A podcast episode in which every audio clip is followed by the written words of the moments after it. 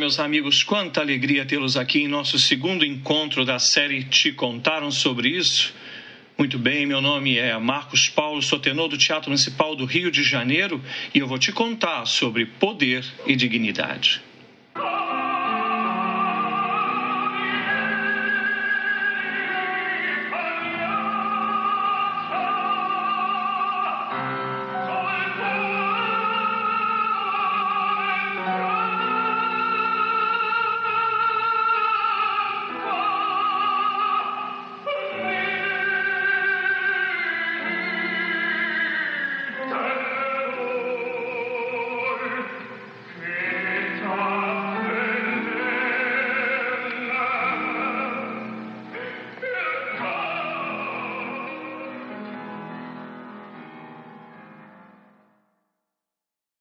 Vamos lembrar um pouco do vídeo anterior, quando nós fechamos o nosso entendimento de que o, de toda a construção do artista, fizemos todo aquele trabalho, toda aquela análise da base do artista, né, de suas três características, de seu caráter, do que orna esse caráter, da construção de sua aura, da liberdade adquirida e da dignidade tangida, quando ela vem, quando ela brota. Então, temos um artista agora preparado no nosso entendimento, conseguimos entender toda, toda essa dimensão do ser artista. E agora vamos dar um passo à frente e pensar num dos aspectos com o qual o artista terá que lidar e precisa lidar com muita atenção, com muito carinho, com muito zelo: o poder. O poder, ele é natural, ele vem da vida. Ele vem de mim, vem de você, de todos, de tudo. Ele nasce da vida, ele é a própria vida. Entretanto, o poder, ele se encontra, vamos dizer assim, que disposto numa circunstância em que você precisa buscar, você artista, precisa buscar esse esse poder, precisa conquistar esse poder, tanger o poder. E é importante entender que esse poder, chamado natural, ele tem três faces, são três vertentes: o poder pessoal, aquele do indivíduo, o poder concedido ou conjugado e o poder definitivo ou imposto. Uma outra coisa importante que a gente precisa ter em mente é que, dentro desse contexto todo de poder, nós temos a esfera pessoal individual e a institucional. É absolutamente normal, plausível, legítimo que o artista deseje tocar em apenas um desses poderes, ou seja, uma dessas vertentes, ou mesmo flertar com todas as outras. Não há problema nenhum nisso.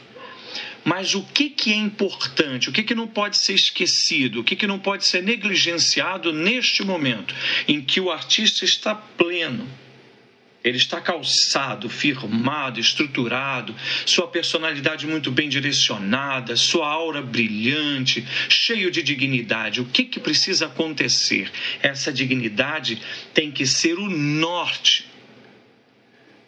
É preciso deixar que a dignidade, que tem raiz lá, no, lá, lá dentro da sua personalidade, que essa dignidade dite o teu rumo. Te aponte qual dessas vertentes é aquela para onde você vai, e em qual delas você vai permanecer ou se você vai flertar com elas, se você vai de vez em quando passear por elas. Mas o mais importante até do que isso, porque a gente já entendeu que quem vai fazer esse trabalho é a tua dignidade, ou seja, amparada por todo o teu caráter, por verdade, justiça e honra com talento, com profissionalismo e humanidade, o mais importante é entender o que vai acontecer lá, quando você tocar o poder. O que vai acontecer lá é que toda essa estrutura do artista vai começar a liberar suas características para que sejam elementos que vão forjar a tua representatividade, a real representatividade do artista, que é a autoridade. E isso é de um valor extraordinário. Valor, inclusive, que é algo que nós já vamos começar a falar porque nós entendemos que o artista se posicionou, ele se construiu, ele se entendeu, ele se tornou lúcido, percebeu o poder, compreendeu o poder, entendeu que ele é ele é ele tem três faces e escolheu com a dignidade uma dessas faces ou todas, se for o caso. E ele então começa a forjar a sua representatividade pela autoridade. A autoridade ela é fundamental. Ela é fundamental porque a autoridade da qual eu me refiro não é aquela autoridade vaidosa, porque eu sempre repito, estejamos sempre atentos à polaridade. Estejamos sempre atentos àquilo que acontece quando começamos a oscilar um pouquinho para cá e um pouquinho para lá. Quem vai nos manter nesse eixo é a dignidade porque a dignidade ela é teu esteio. E ela faz com que você se conecte com o externo e com o teu interno, ou seja, sempre que os teus sentidos estiverem em contato com alguma informação externa, terá que passar pela tua aura, terá que passar pela verdade, pela justiça e pela honra do teu caráter e terá que passar pela forma como você associa as características do teu trígono, que é a base do teu artista fundamentado então toda essa estrutura, essa representatividade viva, você agora tem autoridade. Essa autoridade, percorrendo essas três faces do poder natural, vai começar a dar a você naturalmente, perante a sociedade, um valor é a partir daí que você começa a ter valor como artista. Mas o valor ao qual eu me refiro ainda não é o valor do profissional, daquilo que você vai ganhar pelo que você faz. Não, não é desse valor que eu estou falando. Eu estou falando do teu valor como todo, do teu senso holístico, da tua capacidade de plenitude, aquilo que você representa para a sociedade, aquilo que você promove para a sociedade e para os grupos dessa sociedade, e aqui, no caso em especial, ao movimento lírico brasileiro. O que que você, como autoridade individual, conjugada ou definitiva, vai promover?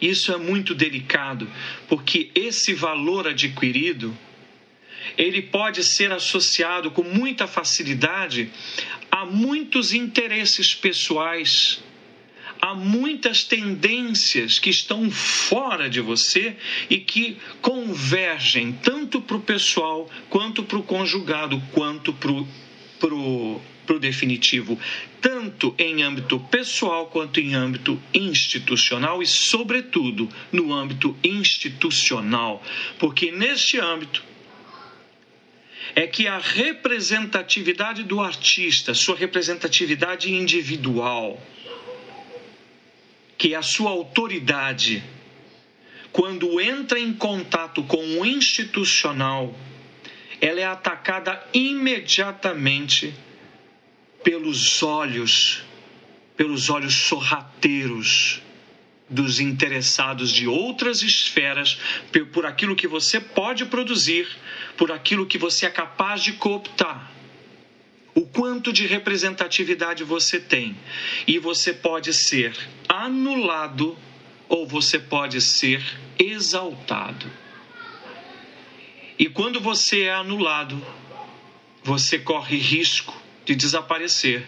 E quando você é exaltado, você corre risco de se perder Parece estranho o que eu estou dizendo e parece um pouco cansativo fazer esse tipo de observação, mas é muito importante que façamos, façamos a reflexão sobre esses dois tópicos de poder e dignidade como coisas que se necessitam, o poder necessita da dignidade. Não é apenas gastar o verbo aqui e ficar enrolando, é dizer para vocês que esse, essa aqui é a base, é nessa cama onde são forjados os maiores despaltérios do movimento lírico nacional. É aqui. Quando o artista deixa de ser artista, deixa de executar a sua arte para ser levado institucionalmente, para ter a sua a sua representatividade, a sua autoridade conquistada pelo institucional que não foi sua escolha, mas que o escolheu. E aí você é comido pelo sistema.